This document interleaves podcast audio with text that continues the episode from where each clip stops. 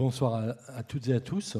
Bienvenue à la Maison de la Poésie pour cette rencontre, ce dialogue ce soir entre euh, Hélène Frappa et Alice Diop. Je suis très heureux euh, d'être là, entre elles deux, euh, dont je connais le, travail depuis, depuis assez longtemps. c'est une idée d'Hélène Frappa, cette rencontre. Elle va nous dire tout de suite pourquoi.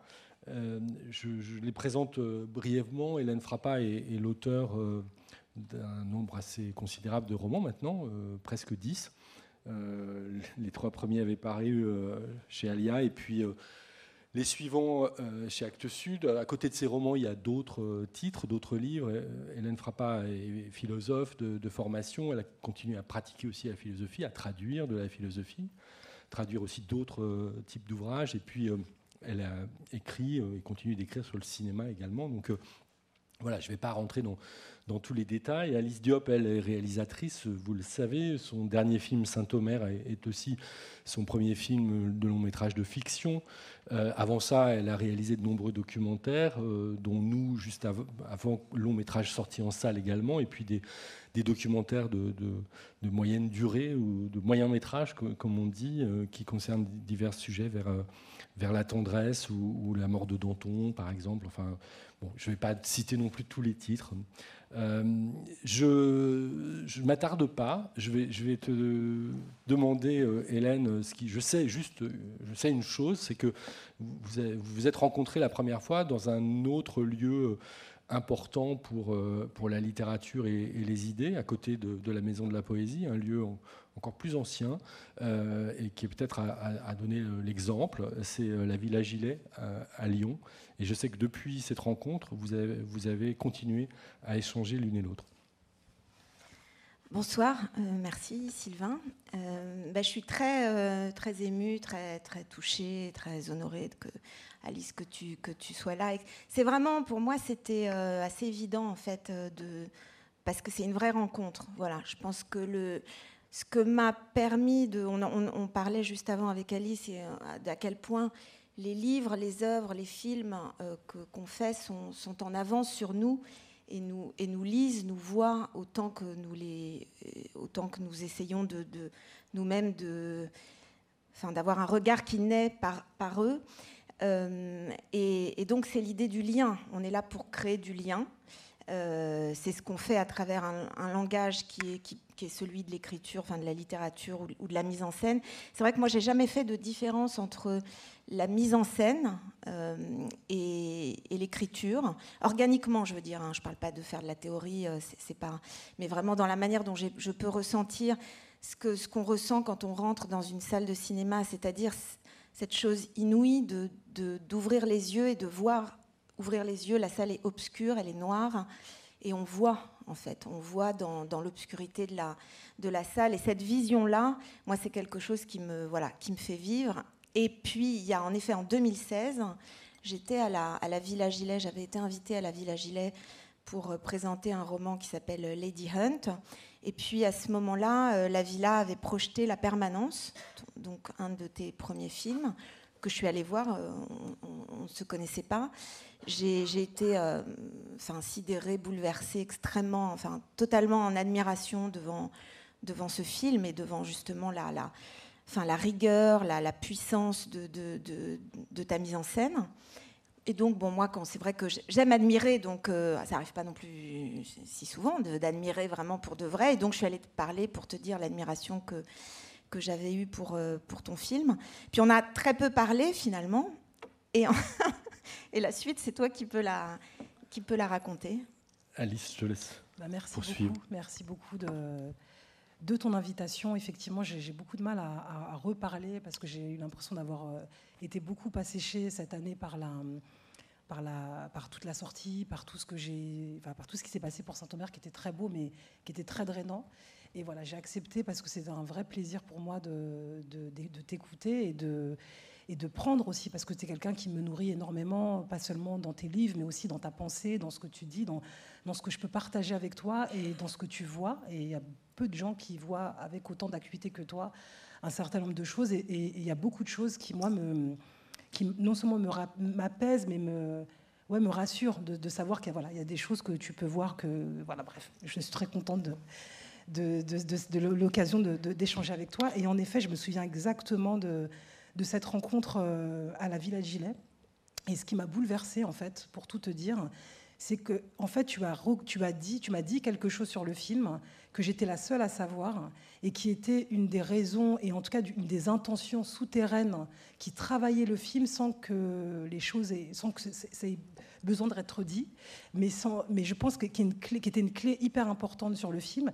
Je ne sais pas si tu te souviens, mais quand tu es sorti du film, tu as été bouleversée par Régine qui, donc, qui est une euh, psychanalyste et qui travaille avec euh, la permanence. C'est un film que j'ai fait il y a quelques années autour de, la consultation d'un médecin généraliste euh, autour de la, question du soin aux migrants. Et en fait, il, il avait pour complice dans cette, dans, cette, consultation un médecin généraliste du nom de Régine Herzberg-Poloniewska. Et quand tu es sorti, tu m'as dit, cette femme est juive et elle a vécu, en fait, c'est comme si tu avais, compris à quel endroit intime, à quel endroit politique, à quel endroit historique cette femme se tenait là face à ces hommes. Et ça m'a tellement sidéré que tu le vois, alors que personne, ne, enfin personne, même je pense que même, même Jean-Pierre ne savait pas cette histoire-là. Effectivement, Régine est une rescapée du camp de Varsovie. Euh, toute sa famille euh, a été décimée dans les camps et elle avait 5 ans quand elle a, elle a été sortie du camp par une blanchisseuse polonaise et elle n'en parle jamais. Et moi, je le sais, et je sais aussi que c'est pour ça que j'ai voulu, que j'ai voulu euh, filmer Régine. Et une des scènes dans la permanence qui me bouleverse le plus, c'est la façon dont elle écoute une femme, euh, Maria Maba, qui vient et qui parle de son enfant qu'elle a laissé euh, en, Afrique. Et, Régine a une intention pour le récit de cet enfant, pour, qui, où toute son histoire, en fait, pour moi, elle passe dans, dans cette façon de de regarder avec intensité cette femme à ce moment-là et de s'enquérir du soin à son enfant. Et je sais qu'il y a toute l'histoire de Régine qui passe, mais moi je le sais, Amrita le sait, parce qu'il s'avère que Régine est la belle-mère d'Amrita, ma monteuse. Donc on était les seuls à le savoir. Et en fait, je, sais que c'est quelque chose qui travaille le film, cette place, cette histoire de ces hommes qui regardent ces autres hommes et, tout le lien historique qu'il peut y avoir entre dans cette question de l'accueil, à cette question du soin, à cette question de l'éthique du soin. C'est quelque chose qui m'a vachement euh, travaillé quand... Euh, quand je faisais la permanence, mais je ne l'ai jamais dit et j'avais pas besoin de le dire. Il y a des choses qu'on sait quand on, qui, qui, sont euh, au cœur et qui sont des moteurs souterrains pour nous, mais qui sont là sans avoir besoin de le formuler. Et toi, tu arrives, la première chose que tu me dis, c'est ça. C'est je, sais que cette femme, euh, en fait, c'est magnifique, cette femme qui est rescapée des camps. Je me dis, mais comment tu fais J'étais tellement étonnée que voilà, je me suis dit, il y a des gens qui sont médiums, il y a des gens qui sont voyants, et en fait, qui vous, qui vous aident à, révéler les choses les plus obscures qui sont au cœur des intentions cachées, pour nous-mêmes parfois, ou des fois des choses qu'on n'a pas envie de dire. Et ça, c'était une des, une des choses voilà, qui m'ont le plus frappé. Et donc, quelques semaines après, parce que c'était en mai, je crois, et quelques semaines après, donc je me rends au procès de, de Fabienne Cabou à Saint-Omer.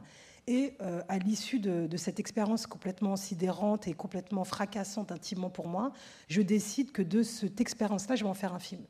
Et la première idée qui me vient, c'est de, je, me dis, je ne vais pas raconter le film du point de vue de cet accusé, parce que sinon ce serait une version euh, cinématographique de fait entrer l'accusé.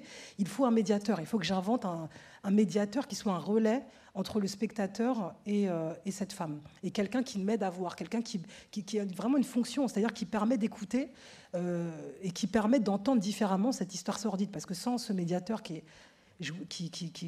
porte le personnage de Rama dans le film, le film pour moi n'est pas possible. Et donc Rama à la base, était Hélène Frappa. Et je, me suis dit, voilà, tiens, j'ai rencontré cette écrivaine qui est extraordinaire. Elle, elle est fascinante. En fait, et du coup, j'ai écrit une première version de. Et ça, Hélène ne le savait pas, je lui ai dit bien après. À, mon insu. Hein. Je lui ai dit bien après, mais c'est intéressant comment Hélène est devenue Rama donc j'en parle à Amrita, voilà, j'ai rencontré cette écrivaine extraordinaire. Et là, on commence à lire tes livres. Donc Amrita lit Lady Hunt, et on se dit, ah oui, c'est super, etc. Ça va être une écrivaine. Et en fait, je savais très peu de choses sur toi, si ce n'est les livres que j'avais lus. Et il y a quelque chose de tes livres, de ta, effectivement de la langue, où je me sentais tellement proche, il y avait une telle proximité dans les et c'est même pas forcément dans un discours théorique, mais c'est dans une manière de s'emparer d'une langue pour dire quelque chose qui ne peut être dit qu'à cet endroit. Et à partir de cette, en fait, c'est comme si j'avais fait le portrait d'un écrivain en partant de ses livres et que j'avais essayé de comprendre quelque chose de toi à partir de tes livres. Donc en fait, on imagine une, toute une, toute une, euh, Voilà, Hélène Frappa. Et comme je suis documentariste, je me dis vraiment, ça va être Hélène Frappa. Et je vais lui demander de jouer d'ailleurs, parce qu'en plus, elle est magnifique, elle est pas. Donc ça va être elle qui va jouer. Et ça va être un film très étrange entre le documentaire et la fiction. Et je vais proposer à Hélène Frappa de, faire, de, venir euh, au procès. Et peut-être qu'elle écrira un livre à partir de cette. Ça, ça va très loin. C'est-à-dire que je m'imagine vraiment tout un, tout un scénario. Et on commence à écrire. Et puis il y a quelque chose quand même qui résiste avec Hélène Frappa. Il y a un truc qui résiste. Et le documentaire, c'est pas pareil. Si je t'avais demandé effectivement de vivre cette expérience, j'aurais filmé cette expérience. Elle aurait été fort de la puissance de l'expérience. Là, tout d'un coup, de prendre Hélène Frappa, de, m'inspirer de ce que je lis de tes romans, en fait, pour creuser la question intime d'Hélène Frappa, il manquait quelque chose. Et là, je butais sur la fiction, c'est-à-dire qu'il faut remplir Hélène Frappa que je connais pas. Et c'est même si dans ma tête, j'imaginais effectivement, j'avais une démarche quasiment de documentarisme. Mais là, justement, je butais devant les limites du documentaire dans cet exercice-là. Et construire la subjectivité d'Hélène Frappa, l'intimité de cette femme qui va au procès, tout d'un coup, je sens que j'usurpe une place, je sens que je suis complètement à côté, je sens qu'il y a quelque chose qui n'est pas complètement juste. Et en même temps, je, te jure que je, formule à Amrita l'idée que ça va être Hélène Frappa, parce que je, reconnais, moi, en allant au, au, procès, à quel point ce qui est en jeu est absolument universel. Mais comme je n'ai pas confiance ni en moi, ni en la société dans laquelle je vis. Je me dis, si c'est une femme noire, les gens ne vont pas se rendre compte à quel point ça va, ça va créer un frein. Ils vont pas adhérer au fait que c'est une histoire universelle, ils vont s'arrêter au fait que c'est que c'est moi ou que c'est une écrivaine. Mais vraiment, c'est un manque de foi en les spectateurs. Et j'avoue que, voilà, heureusement, le, l'histoire m'a dédié, mais, mais c'est un premier mouvement de me dire non, si c'est universel, ça peut pas être joué par une, ça peut pas être une femme noire parce que les gens. Universel est blonde, quoi. Justement, l'universel est, blond. Donc c'est le premier mouvement. Mmh. Et tout d'un coup. Est dans, et si on pousse l'universel blonde loin, on arrive à, on revient à la question du début, mais c'est le contre-champ. C'est plus. Euh, Exactement. c'est plus les déportés, c'est la version arienne de l'histoire. Clairement, l'universel. En tout cas, c'est ce frein-là. En tout cas, c'est ce manque de, parce que moi, je considère vraiment que l'universel n'est pas blanc. La preuve, c'est que je, voilà, la preuve, c'est ma vie. La preuve, c'est tout ce qui m'a construit, aussi bien dans la littérature que dans le cinéma. Donc, je le sais moins intimement, mais je sais que la société dans laquelle je vis ne le sait pas complètement encore. Et, en tout cas, c'est une question. Et du coup, je bute sur. Après, je, laisse la parole, hein, parce que je, peux.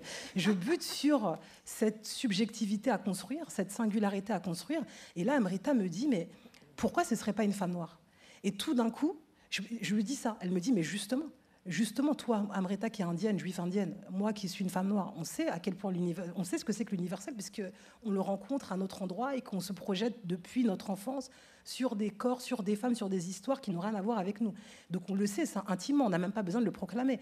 Mais tout d'un coup, le fait que Rama devienne une écrivaine noire, ça devient un statement, ça devient une déclaration, ça devient une question presque politique, et ça devient aussi une, question posée à la société dans laquelle je vis. Est-ce que ce film peut être universel quand une femme noire qui s'appelle Rama, écrivaine, comme, comme, comme Hélène Frappa, va au procès de cette femme et, écrit, et tente d'écrire un livre à partir de cette histoire qui est universelle? Du coup, la question de l'universalité, ça, ça, devenait finalement quelque chose qui, qui agissait tout le projet en fait et qui le voilà donc bref qui, je m'arrête là. Il y a beaucoup de choses, mais Hélène, peut-être, euh, c'est le mouvement que tu esquissais, c'est bien de repartir du, effectivement du début de l'histoire, de cette, de cette euh, euh, qualité médiumnique, ou je ne sais pas comment dire, qui fait que tu les, vois... Pour les, tables tournantes, c'est après. Hein. Dans l'image du, du, film d'Alice, cet universel dont elle, dont elle vient de parler, en fait.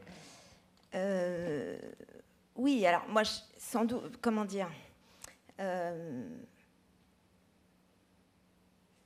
À part qu'en fait, c'est officiellement, c'est enfin officieusement, en fait, comme disait Alice juste avant, c'est une soirée ashkénaze, en fait.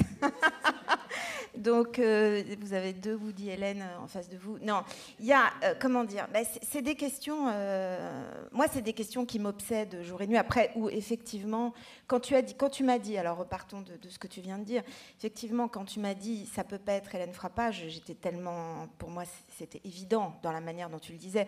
Alors, je trouvais génial, par ailleurs, cette idée, mais qui est qui est, disons, la folie du cinéaste, la folie de l'écrivain, qui est, bon, alors ça on va pouvoir en parler, mon avant-dernier livre, il était consacré à cette question que j'appelais euh, le vampirisme éthique, hein, c'est-à-dire le fait que nous, nous travaillons euh, avec, enfin, nous, nous, sommes des vampires, pour le dire simplement, euh, et certains vampires, pas tous, sont hantés par cette question éthique du, du, fait que comment comment dire, puisqu'on ne fait que voler, enfin on ne fait que voler, enfin on, fait beaucoup ça, de voler, euh, de travailler à partir des êtres humains qui sont nous-mêmes hein, et les êtres humains euh, autour de nous, comment faire en sorte qu'il y ait que les questions éthiques se posent pour certains auteurs ou certains cinéastes et ça a été d'ailleurs des, débats qui ont, qui ont beaucoup d'importance de plus en plus mais elles ne, se posent absolument pas mais moi ça me hante je sais que ça, te hante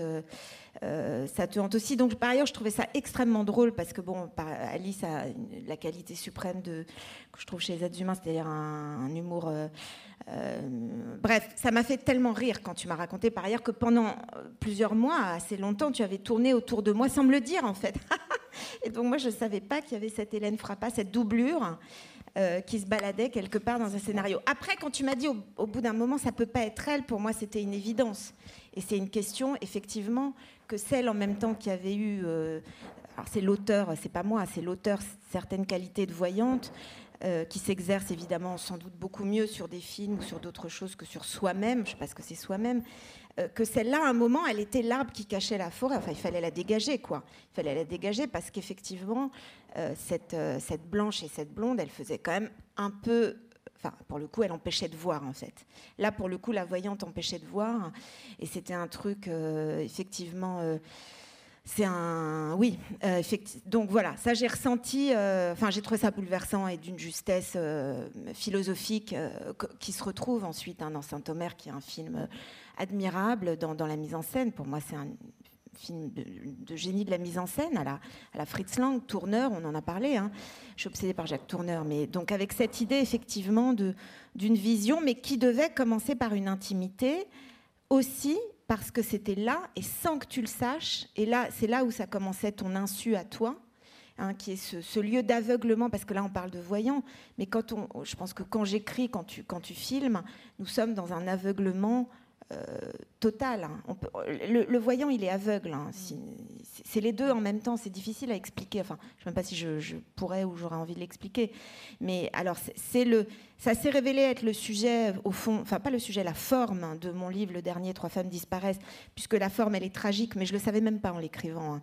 Et que donc, les personnages des tragédies, de la tragédie grecque, ce sont des personnages aveuglés, ce qui ne les empêche pas d'être lucides et il faut un voyant euh, qui en même temps est aveuglé. Donc je pense que ton histoire à ce moment-là, tu ressentais à la fois cette question qui est une question politique et qui n'a même pas commencé à être écrite. Hein. Euh, je veux dire, nous vivons dans une, effectivement dans une société où il y a une, violence qui s'exerce. Moi, je la ressens en permanence. Mais en fait, je crois que je la ressens à l'endroit du langage, en fait. Euh, c'est vrai que moi, voilà, il y a, une, écrivaine que j'adore qui est Nathalie Sarraute et qui, pour le coup, qui, est une, exilée, hein, qui a écrit dans une langue qui n'était pas la sienne, la langue française, qui était obsédée par l'idée, elle était, sa langue c'était le russe, euh, elle est, et puis en arrière-plan le, yiddish aussi. Hein, elle était obsédée par l'idée de faire les meilleures rédactions possibles, particulièrement quand la maîtresse leur donnait comme sujet euh, raconter votre pire souvenir d'enfance. Et là, elle disait hum, c'est un sujet en or, avec cette ironie extraordinaire qu'elle a. Et elle disait qu'elle ressentait organiquement chaque mot, le langage, comme vraiment, alors j'allais dire comme des cailloux, mais ça c'est Moïse qui ressentait les mots comme des cailloux dans la bouche et du coup qui bégayait. C'est très organique en fait tout ça. Et c'est vrai que moi, quand j'entends euh, et, quand je vois comment, pour le coup, cet universel blanc, il est pratiqué 24 heures sur 24. Hein, c'est ce que les Américains euh, de gauche appellent d'être colorblind. Ils voient pas les couleurs. Bah, ce qui est une, phrase euh, abjecte, en fait. Hein, mais, qui, donc, mais tout ça, ça passe par la manière dont effectivement les gens parlent, hein, dont les êtres humains parlent. Et donc, quand on est écrivain, on, entend la manière dont ils parlent tellement fort que des fois on voudrait baisser le son d'ailleurs. Euh, voilà. Et ça, je pense que c'est le.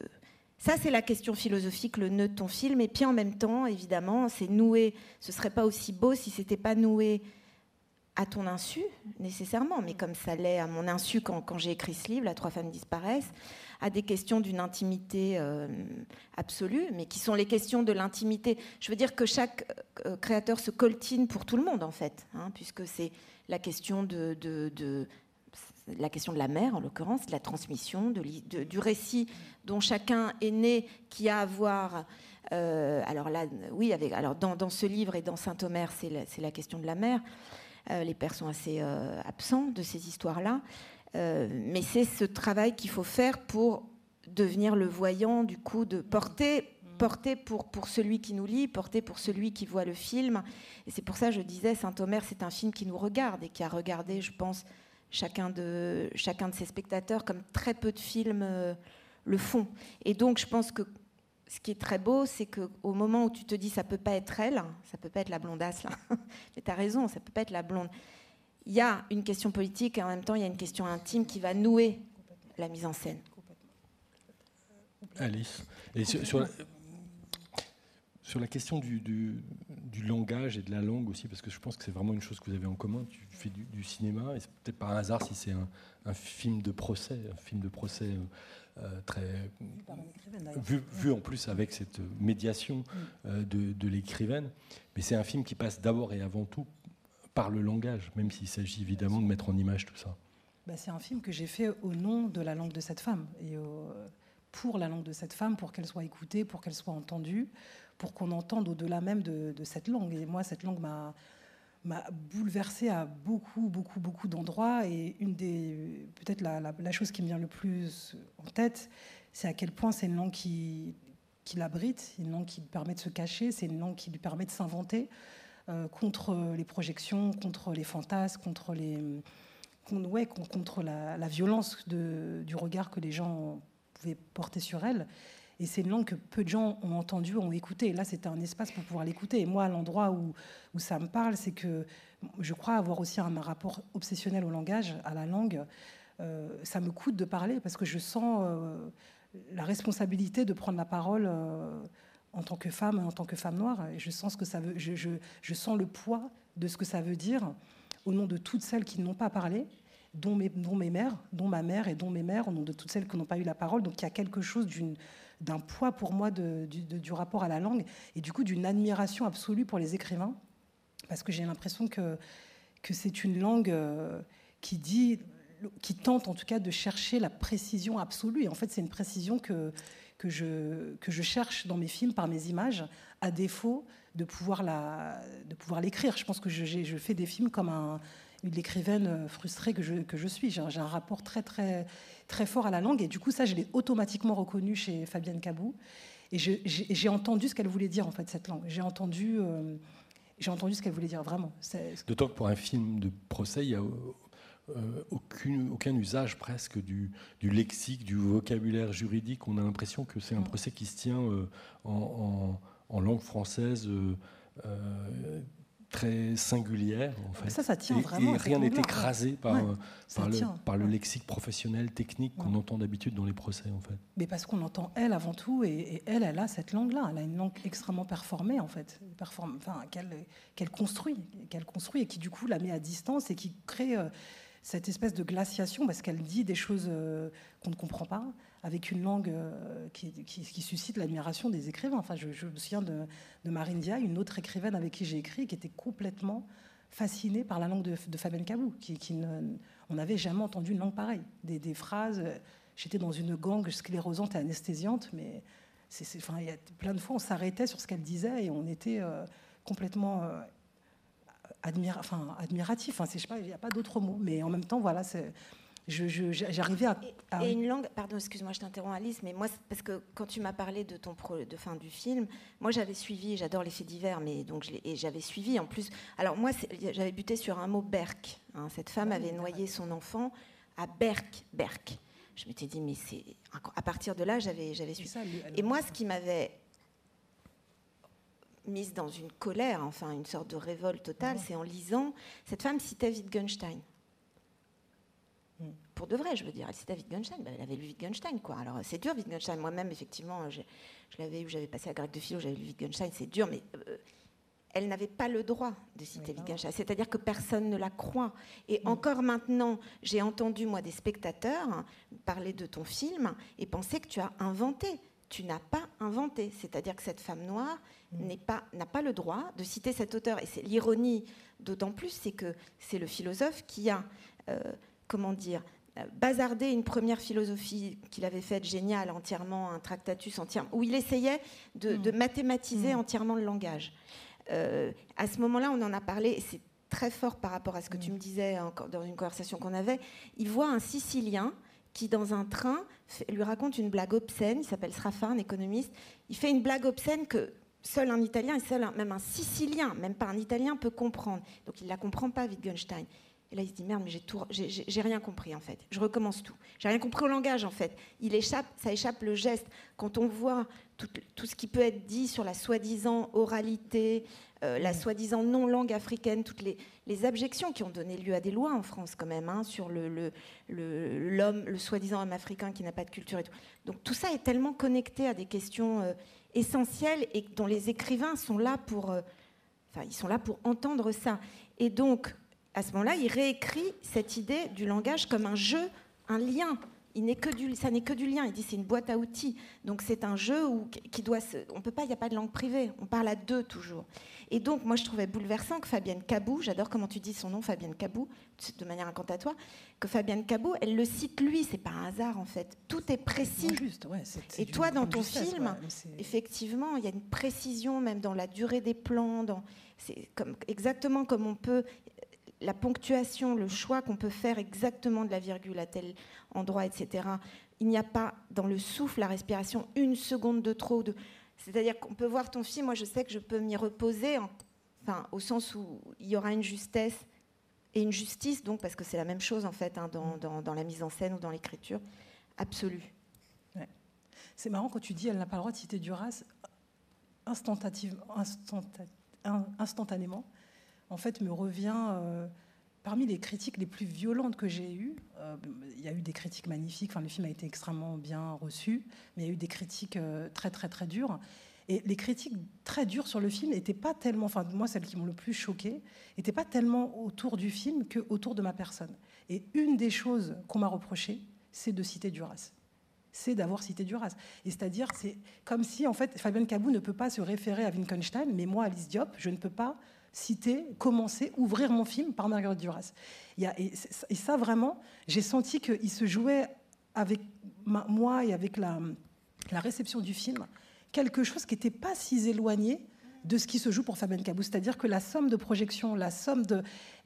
en fait, d'une certaine manière, j'en devenais moi-même euh, la victime et pendant... Et, plein de fois, en fait, je me suis rendu compte que j'étais devenue presque le sujet de mon propre film. C'est-à-dire... Euh, effectivement, si c'était Pasolini, c'était Duras, quelle arrogance, tu vois, comme si j'avais pas le droit en fait de d'ouvrir le film par, euh, j'aurais ouvert par Tony Morrison, Bill Ovid. D'ailleurs, tout le monde me renvoie à Bill Ovid, alors que, euh, enfin, c'était pas du tout une référence euh, de. J'aime énormément Tony Morrison, mais j'ai pas du tout pensé à Bill Ovid en, en, travaillant sur Saint-Omer, effectivement, j'ai pensé à Bresson, j'ai pensé à Jeanne d'Arc, mais parce que je vis ici, parce que je suis, parce que je suis dans cette complexité-là, que je, c'est même pas une, même pas une forme d'arrogance, c'est juste habiter son endroit et habiter euh, sa propre vie, son corps, ses références, ses influences. Et, je voyais bien à quel point ça déstabilise certaines personnes, quoi, que je puisse euh, me référer à Bresson plus qu'à je ne sais quel film, jusqu'à Sam Ben Une femme m'a dit c'est la Noire 2, je fais, je vois pas le rapport la Noire 2 et Saint-Omer. Enfin, peut-être qu'il y en a un, mais il n'est pas direct, en fait.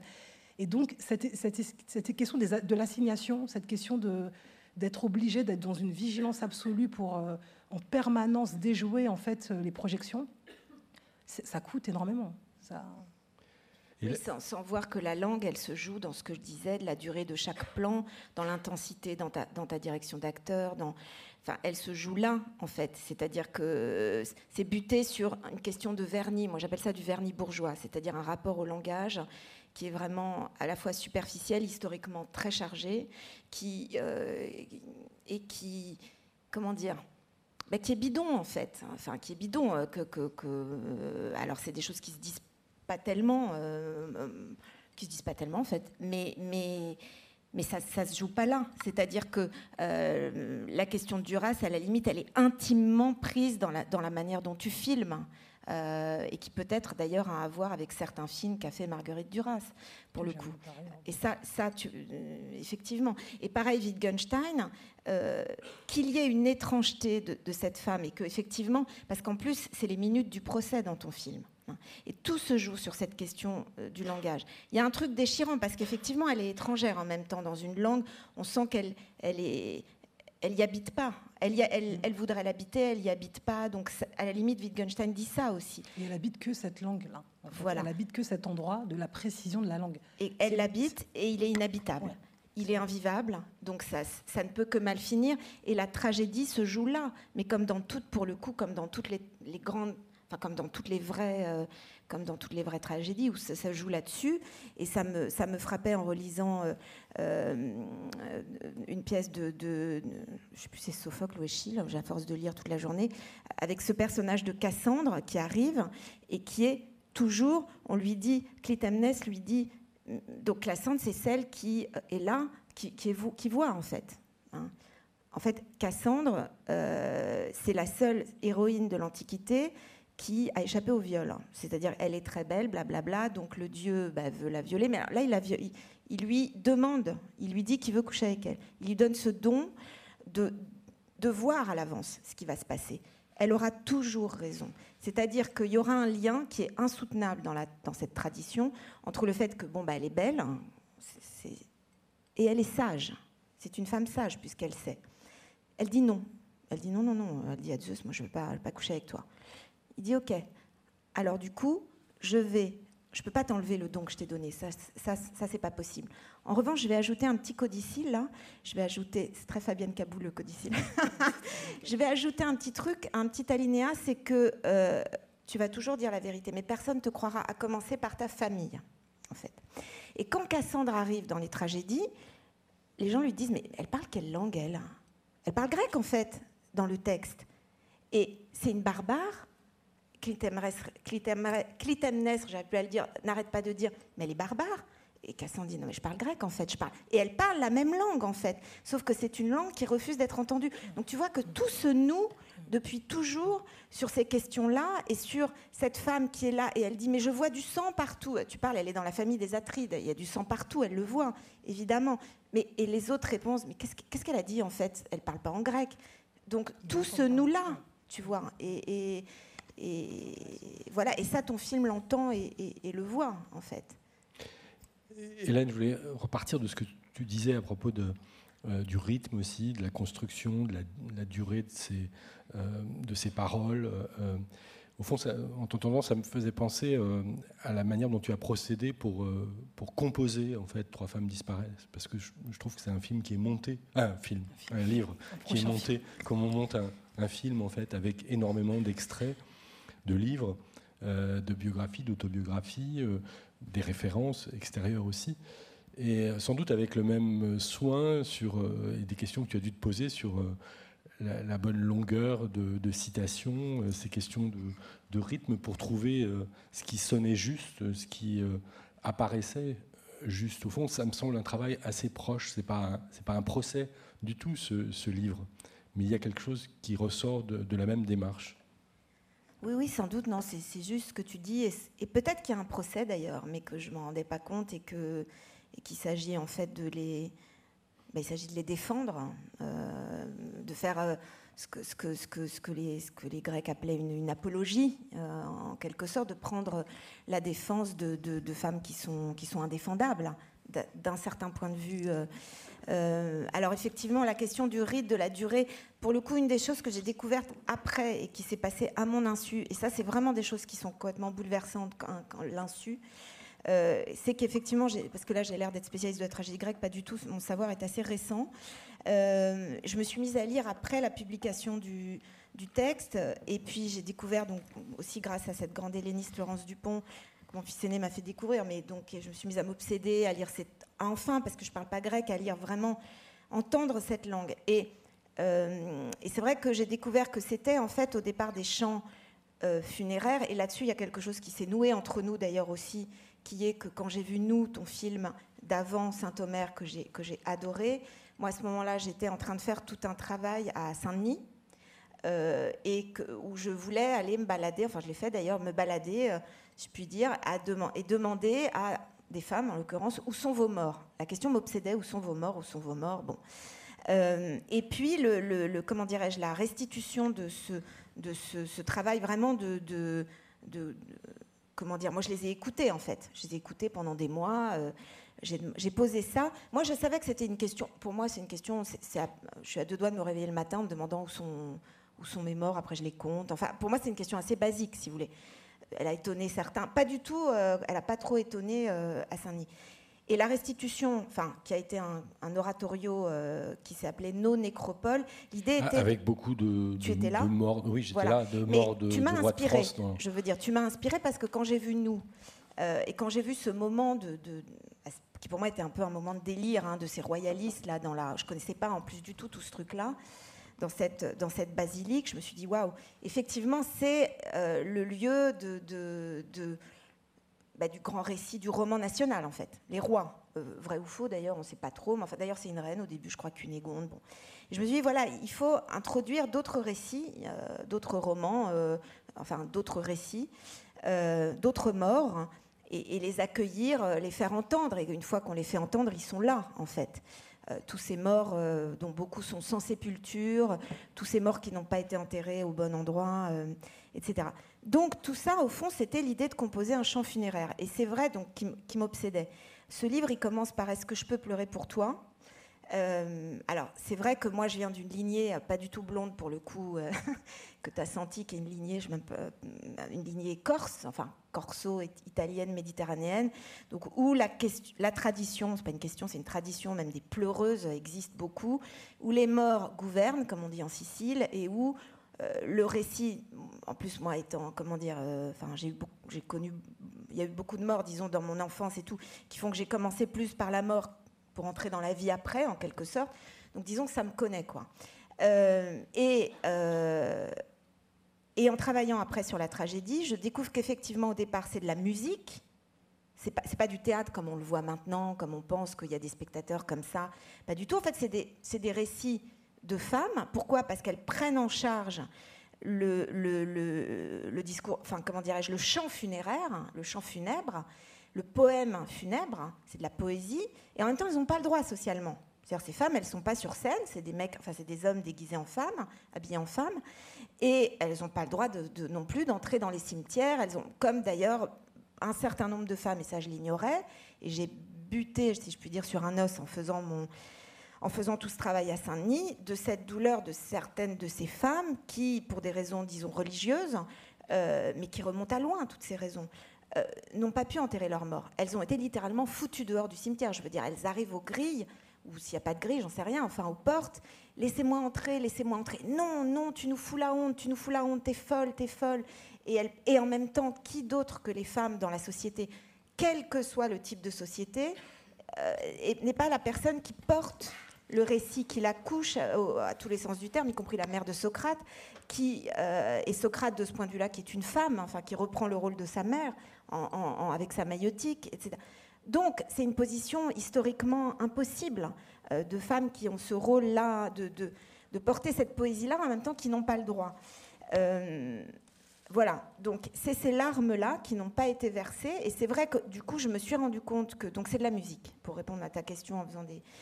Euh, et je l'ai écrit comme de la musique, sans vraiment me le... Bon, je me lève pas le matin en ayant des... des, des, des j'ai pas d'intention Toi non plus, on n'a pas d'intention, sinon ce, serait, ce qu'on ferait serait pas. Il ne peut pas y avoir d'intention dans. Enfin, comment dire On n'a pas d'intention. Je, te mets dans, le, mon. Euh, comme disait Godard il y a longtemps, si vous voulez laisser des messages, il y a des répondeurs. Hein, tu, vois, c'est pas. Euh, quoi? Non, c'est vrai. Sérieux, on n'est pas là pour. Euh, les messages, c'est toujours un peu dégueulasse en plus, à mon avis, parce que bon. Donc voilà. Et donc il y a ces femmes il n'a pas été pleuré pour elles, même si évidemment elles ont l'air d'être des stars, etc. Et donc la question, c'était de trouver une forme et de revenir à cette forme tragique et comment la, trouver sous cette forme contemporaine.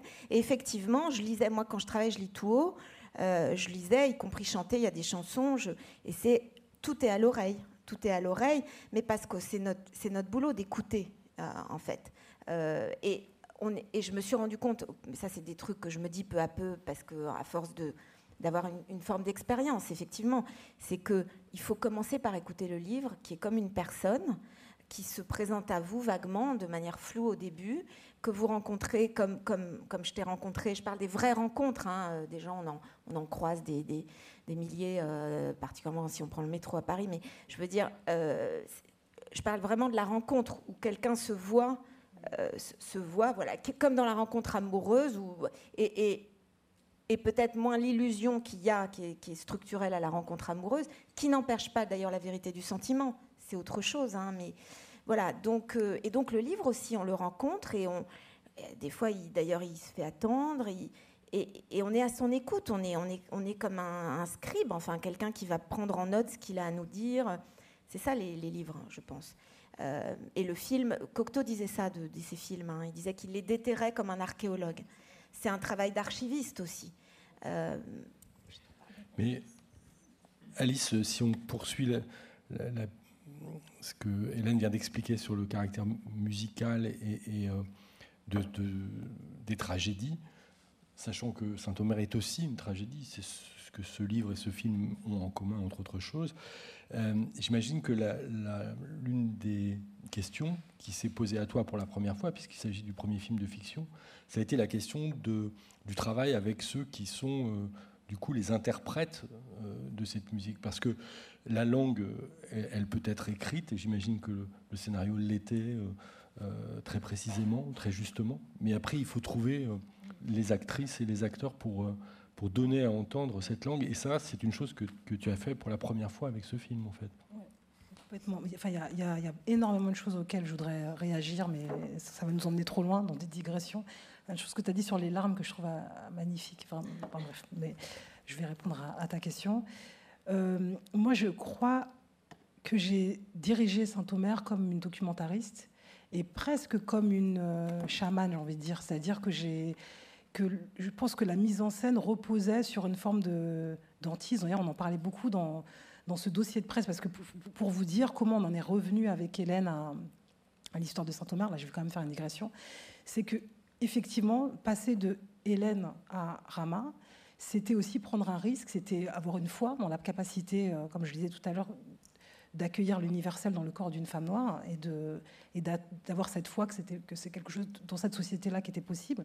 Mais c'était aussi prendre le risque d'aller dans des souterrains très intimes, très personnels, en faisant de Rama une femme noire. Donc bien, bien, et, tout d'un coup, il y a, si elle tombait en place, c'est qu'il y avait un écho et, et une, une, prédation intime qui allait nourrir ce personnage. Euh, j'allais en, gros euh, prédater dans l'intérieur de, mes propres euh, souterrains, de mes propres abîmes, y compris dans des choses qui n'étaient pas si claires. Moi, quand on me dit ramassez-toi, ça me heurte beaucoup.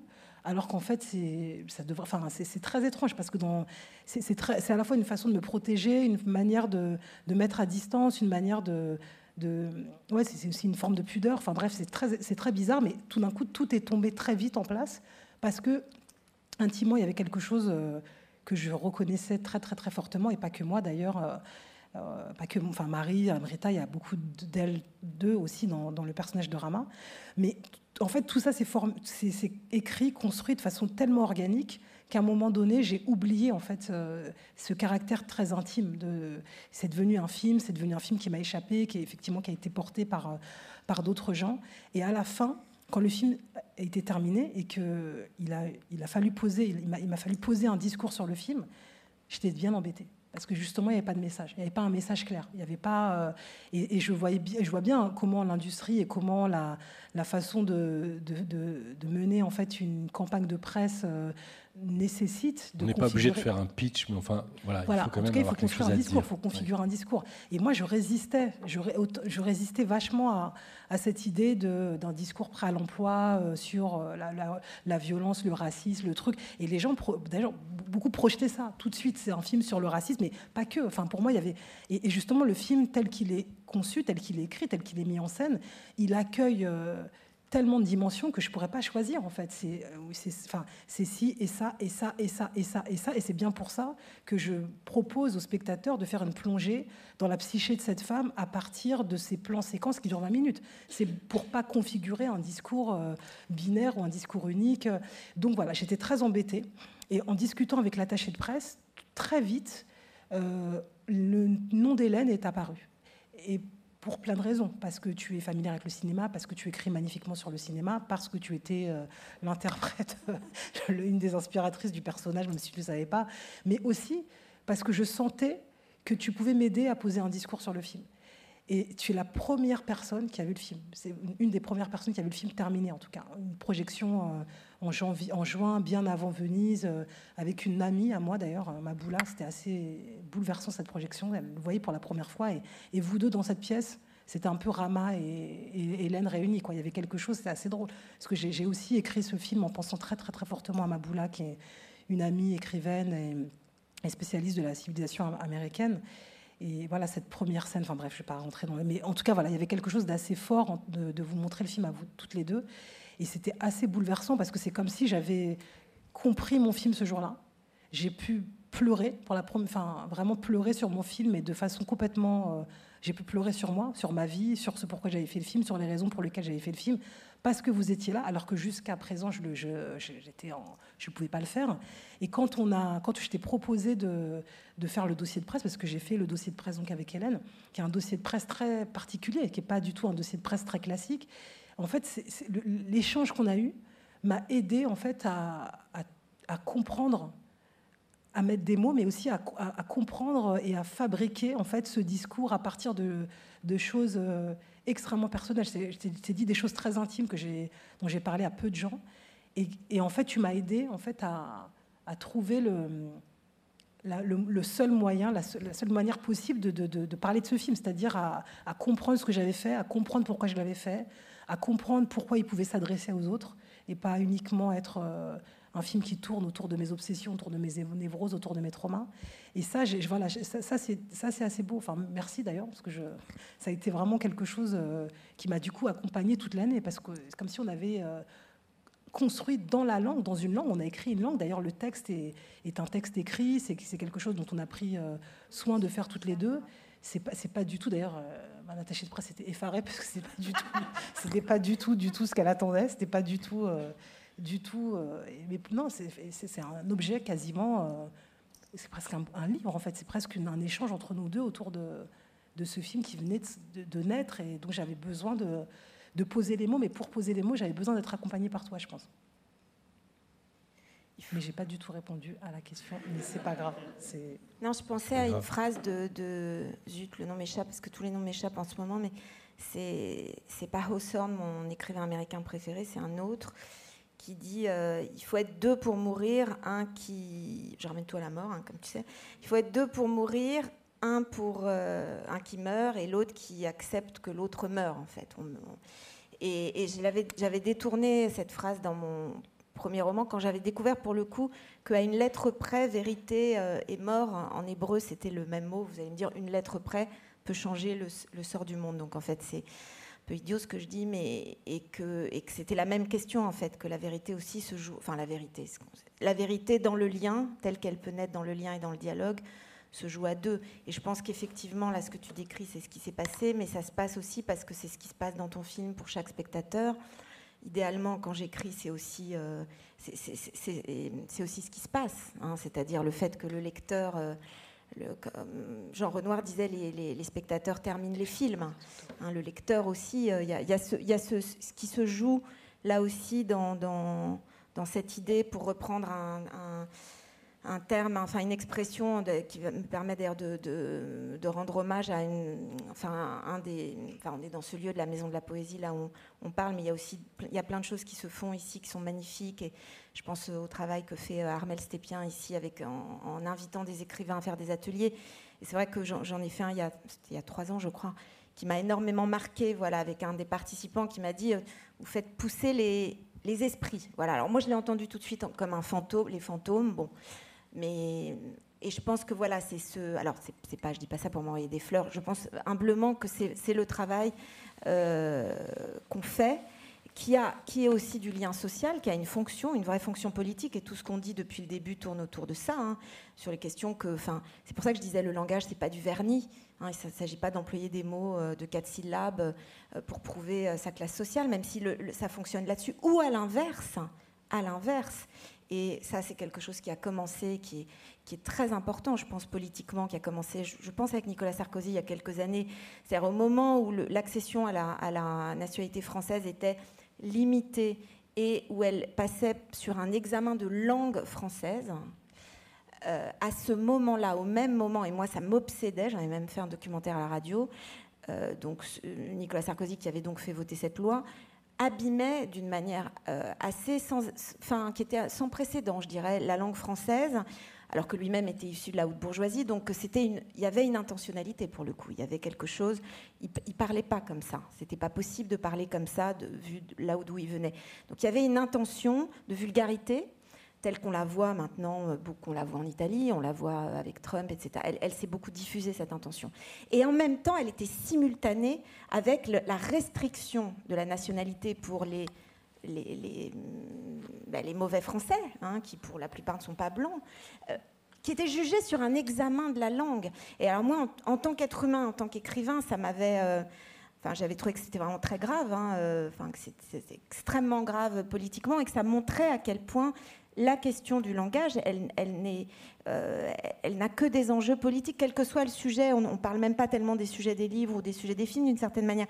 C'est même pas, c'est la manière dont nous on, le, travaille. Et effectivement, ça se joue pas sur Cité du Race.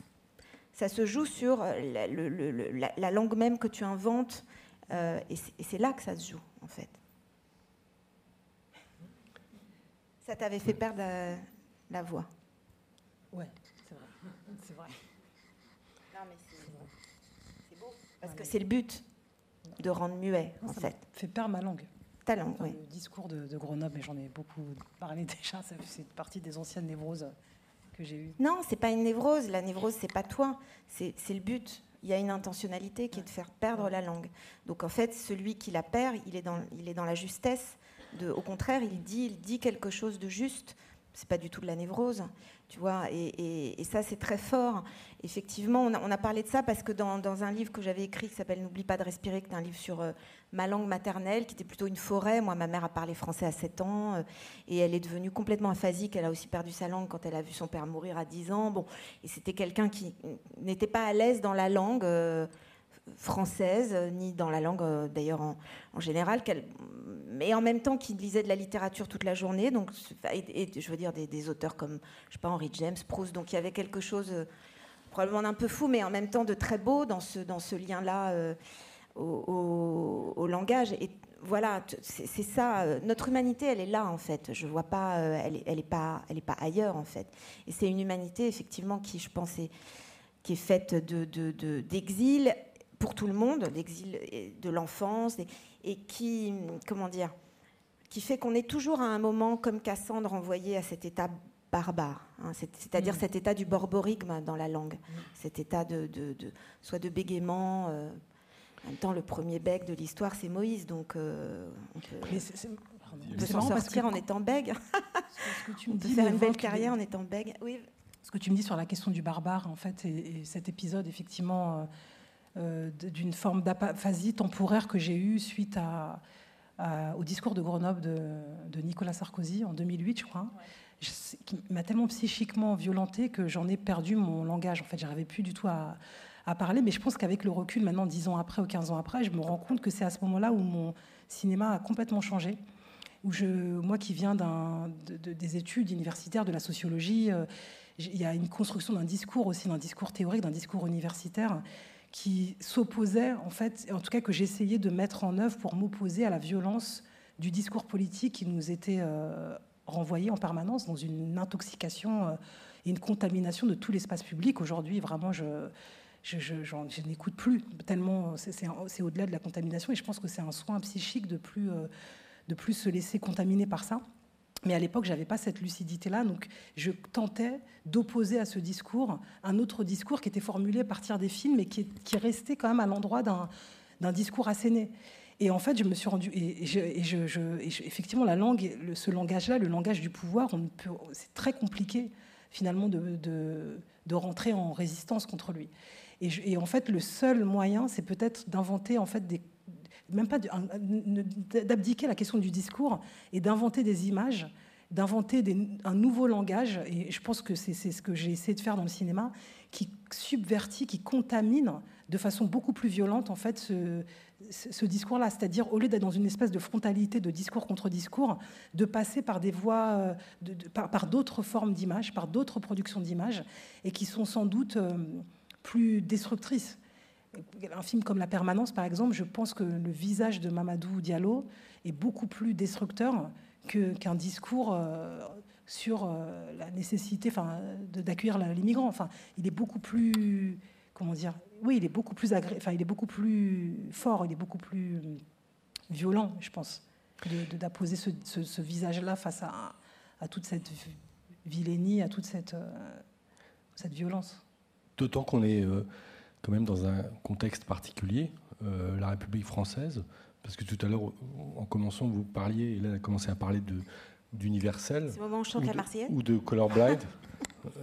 et, et, en fait, quand même, il y, a, moi je suis frappé par euh, la violence dans l'espace public aujourd'hui, euh, exprimée par des gens qui euh, visiblement ne supportent pas que la langue française soit maltraitée, non pas maltraitée comme à la manière de Nicolas Sarkozy, dans cette espèce de, de chose fake en fait qui était la sienne, mais maltraité avec euh, l'écriture inclusive ou maltraité, euh, euh, enfin ce côté, cette espèce de réflexe de gardien, de défense de la langue française, qui est une façon finalement d'être, oui, je vais le dire comme ça, d'extrême droite par des gens qui n'ont même pas idée qu'ils le sont, enfin qui peuvent parfois se considérer de gauche, d'attacher à la langue comme ça. Euh, ça va complètement avec cette, euh, cette manière d'imposer ce colorblind de l'idée qu'on est dans la République française, donc euh, on ne veut voir qu'une tête.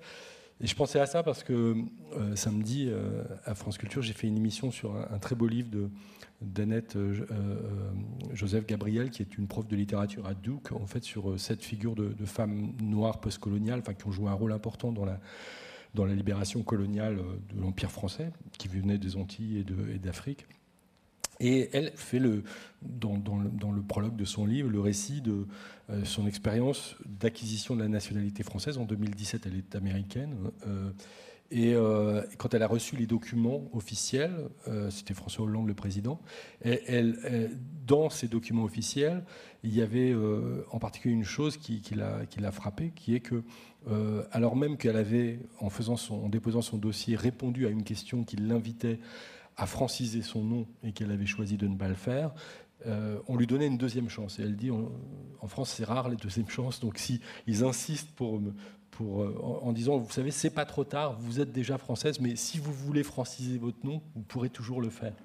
Et donc cette façon, cette façon assimilationniste, linguistique très très forte de, reproposer ça, l'a, choqué, euh, ce, qu'on, ce qu'on peut comprendre. Et l'autre chose qui est nouvelle et qui participe de ce, modèle républicain, entre guillemets, parce que c'est une drôle de conception de la République, euh, euh, c'est euh, d'avoir ajouté dans ce dossier aux trois valeurs de la devise de la République, liberté, égalité, fraternité, laïcité, qui est, à ma connaissance, pas dans la devise française et qui est, simplement un principe, un opérateur et pas, une valeur, contrairement à ce que les programmes de l'éducation nationale aujourd'hui euh, impose aux, enseignants. Donc euh, euh, voilà, je pense qu'on est quand même aussi, et ça pose des questions aux écrivains, et ça pose des questions à, tous les artistes qui font des choses avec la langue. On est quand même dans un contexte qui, à mon sens, n'est pas le même aux États-Unis, en Grande-Bretagne, pour prendre des pays que je connais un petit peu, dans lequel il n'y a pas cette espèce de contrôle qui passe par la langue. Or, comme c'est une matière avec laquelle on travaille quand on est cinéaste ou quand on est écrivain, je pense que l'expérience doit être différente. Toi, tu disais d'ailleurs, tu me disais il n'y a pas longtemps que, tu, les questions ne sont pas les mêmes, tu ne parles pas de la même manière quand tu, quand tu réponds. Quand beaucoup, tu as, beaucoup été aux États-Unis. ça, ça doit être une expérience intéressante que la, réception du film euh, qui a été vue euh, mondialement. Euh, très intéressant à plein de, à plein d'endroits. Bon, déjà, je pense que c'est vrai qu'en Angleterre ou aux États-Unis, paradoxalement, je suis extrêmement française. Enfin, je me suis découverte très, très, très française dans mes référents, dans la manière de rentrer en dialogue même avec des journalistes. Enfin, il y a quelque chose. Euh, alors qu'en France, personne, très peu de gens oublient que je suis noire. Et c'est très, enfin, c'est très étrange, c'est-à-dire que dans les questions qu'on me pose en France ou c'est à la fois ma position qui n'est pas la même, la réception, la projection, l'endroit où je parle. Enfin, c'est vraiment, j'ai du mal à en parler clairement parce que je pense que c'est quelque chose d'à la fois très intéressant sur, toutes les questions qui me qui en ce moment. Et en même temps, j'ai besoin de le digérer, à quel point j'ai pas été la même, à quel point moi-même j'ai pas, pas été la même dans l'espace américain, ou même en tant que cinéaste, j'ai pas été la même cinéaste. J'ai pas répondu aux mêmes questions, j'ai pas dit les mêmes choses. Les gens n'ont pas vu les mêmes choses en, regardant le film, n'ont pas mis à la même place. Enfin, et moi, j'étais, enfin, c'est très, ouais, c'est très, très signifiant ça. Je, je n'ai cessé d'être une femme noire cinéaste en France, alors qu'aux États-Unis, j'étais euh, moi-même quelque chose d'autre. Je n'étais pas qu'une femme noire. C'était très étrange. Et je, et c'est pas que parce que les gens me regardaient différemment. C'est aussi parce que je me rendais bien compte que dans tous mes référents, dans, j'étais pas pour eux le, le, modèle classique de la cinéaste noire dans, ce type de film que j'ai fait, dans le type de référence, dans, mon bagage, intellectuel et cinéphilique. Je correspondais pas tout à fait à ce qu'ils avaient l'habitude de voir. Et donc, j'ai été aussi très bien accueillie aux États-Unis, mais peut-être beaucoup mieux qu'une femme noire cinéaste. Alors que je pense qu'en en France, j'ai heurté à des endroits peut-être moins qu'une femme noire américaine cinéaste. C'est très ça, dans mes échanges avec des femmes noires cinéastes, euh, justement de la réception de leurs films en France et aux États-Unis, en fait, on était presque à l'inverse. Et ça, c'était assez intéressant. Vous avez prévu de... Ah, peut-être on, peut euh, terminer cet échange par la lecture d'un extrait. Euh. du livre d'Hélène. N'oublie pas de respirer. Alors je vais vous demander beaucoup d'indulgence parce qu'on n'a pas du tout répété avant et que je ne suis pas comédienne. Mais euh, ça fait très plaisir de lire un extrait de ton livre. Autour de la maison de son enfance, une forêt sauvage et noire encercle le village. Rien, pas même le torrent, n'arrête les massifs touffus dont le sol, jonché de feuilles de chêne, dénonce par un craquement sec la présence d'intrus. Dans ces montagnes bleu-gris à l'aube, vert sombre au crépuscule, sur ce territoire qui échappe à la loi des hommes, les bandits cherchaient refuge. Les animaux en liberté vagabondent. Les chasseurs font retentir leurs fusils en toute saison. Au sommet de monuments funéraires, plus beaux que les maisons des hommes, les morts derrière leurs allées de cyprès surveillent les routes où de rares vivants passent. Les vivants ont peur. La langue des montagnes du maquis, du torrent que les habitants de la vallée du Taravo, non, Taravo, excusez-moi, les vivants ont peur. La langue des montagnes, du maquis, du torrent que les habitants de la vallée du Taravo nomment fleuve, ce langage intemporel né de la peur. On n'avait pas peur des morts, mais des vivants. On guettait les feux follets autour des tombes. La nuit, chaque luciole était un fantôme. La nuit, chaque luciole était un fantôme. Quand on apercevait son éclat fluorescent, on se mettait à courir. Le fleuve, lui, n'était pas effrayant. Il nous a accueillis.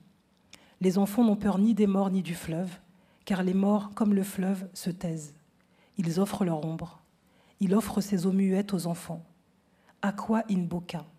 Ma mère et sa fratrie sauvage glissent dans les eaux, dans les ombres. Merci. Merci. Merci à toutes les deux. Merci pour votre attention.